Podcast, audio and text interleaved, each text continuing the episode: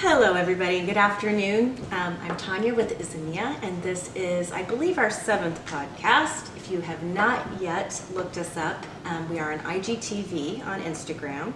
You can go back and kind of see how we've progressed through time, and we're hoping that we're going to get better and better. In the meantime, little caveat if you hear some heavy breathing in the background, no worries. It is simply our dogs. It is 100 degrees here in Kansas this fine afternoon, and so we had to bring them inside.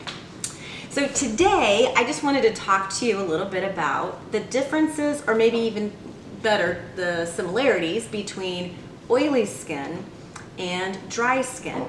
And um, what I wanted to do and have done is I went ahead and washed my face. I've not put any makeup on today to show you what your face can look like after you use our products for just a few days. You'll start to see a difference.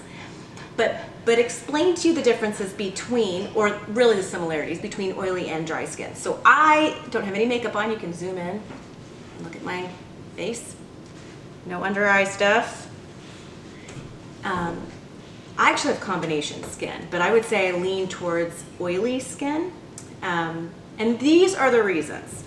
So your environment, that could be um, you live in an arid climate, maybe you live in Arizona, or maybe you're um, the humidity inside the house and you work at home or you work in the office, the humidity is low.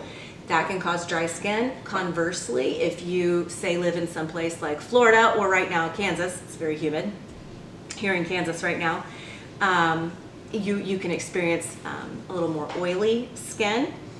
Um, age has something to do with it as well. So, uh, if you're over the age of 40, you may experience for the first time some dry areas. It might not be all over your face. You might have the T zone. You might experience some dryness in just certain areas, maybe above your your lip, under your nose. Um, genetics. So you can look to mom and dad um, and get kind of a, an idea of genetically what kind of skin uh, you may have versus whether it's oily or, or dry skin, as well as your skin texture. Um, medications. Uh, some medications will dry your skin out. Uh, if you take a um, over-the-counter um, allergy medication, that it can do a couple of things. It can dry your skin out, right? But it can also help with dark circles if you get dark circles from allergies. But it, it also can dry your skin out.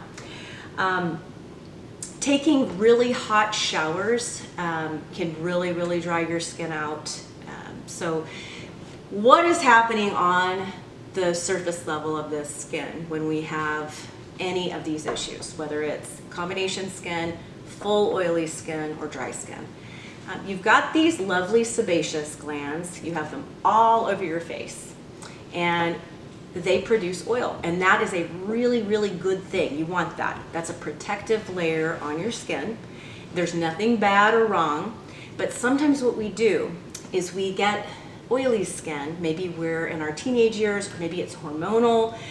Uh, maybe it's the weather again. Um, and what, what we want to do is get rid of that so we over cleanse and then when we over cleanse we find that we have dry skin and then what do we what do we do about that? We turn around and we want to exfoliate, which only aggravates our sebaceous glands. So we need to find kind of a happy medium. Um, also, when we have oily skin, you may be tempted to skip your moisturizer. I really suggest you don't do that. What ends up happening is your once again your sebaceous glands will get angry and they will overproduce, and then you're going to have even oilier skin. Um, so when you wake up in the morning, this is a good test to do. Hopefully you're washing your face at night.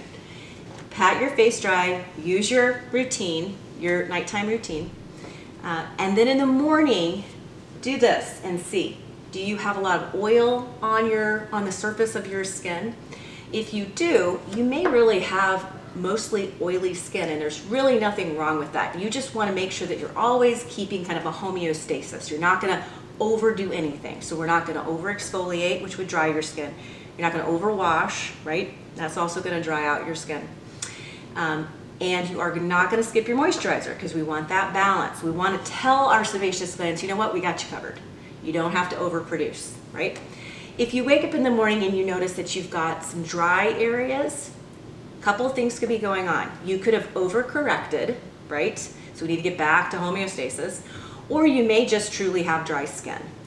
Um, if that is the case, then what you're going to want to do is make sure that you are fully moisturizing in the evening and again in the morning. Okay, and so what I recommend is that you find products that have things like glycerin, apricot kernel oil, coconut oil is really good. I recommend that you get a serum that has um, vitamin C in it, collagen, um, skin strengtheners like bamboo extract, silk extract, or silk peptide, it's sometimes called. Um, and don't skip your routine. So, a lot of times people will come to me and they'll go, one week my skin was dry, the next week it was oily. Okay, weather, hormones, all can affect that. Um, but what I have found, primarily, even in myself, is that when we see something wrong with our skin or we see a perceived issue with our skin, we have a tendency to overcorrect, right? If a little is good, a lot must be better. And really, that is not true.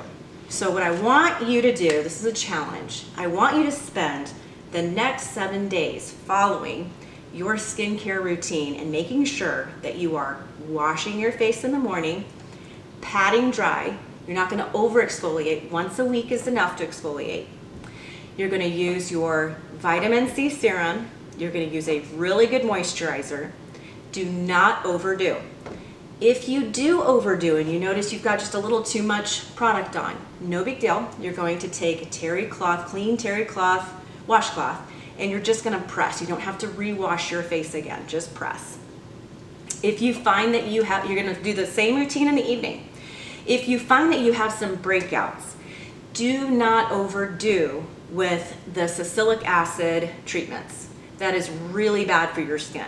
I, I, know you're tempted to. If you absolutely must, you can get something over the counter. It doesn't have to be prescription. And use the tiniest amount to dab right on the, the spot that you're trying to, to clear up. Otherwise, you can use um, a product like we have a complexion bar that is full of essential oils. But again, a little little dab will do you. You don't need a whole lot. So my challenge for you this week for seven full days you are going to wash your face. You're going to rinse your face after you wash it at least two to three more times than you think you need to. Because believe it or not, sometimes we don't rinse thoroughly and then we have a residue. You're going to use a vitamin C serum that you trust, a moisturizer that you trust, right? And you're going to hydrate. So that's another big issue with regulating um, our oil glands. You're going to hydrate, which means you need to be drinking one half to one ounce per pound of body weight. And I know you're right now, you're like getting out your phone and you're like flipping through the, the calculator and trying to figure that out. It's a lot. It's going to be a lot of water. Um, don't try it all at once. It's a seven day challenge. Maybe by that seventh day, you'll get to that, at least the bottom threshold of that water um, consumption. So uh, try this challenge with me and then DM us, message us, um, comment below, and tell us how that worked out for you because we'd like to hear from you. So before we close, once again, no makeup. I want you to take me up on my seven day challenge. Um, feel a little nude, not gonna lie. Ready for a little bit of makeup. It's really good to give your skin a little bit of a break anyway. So I'll catch you guys next week.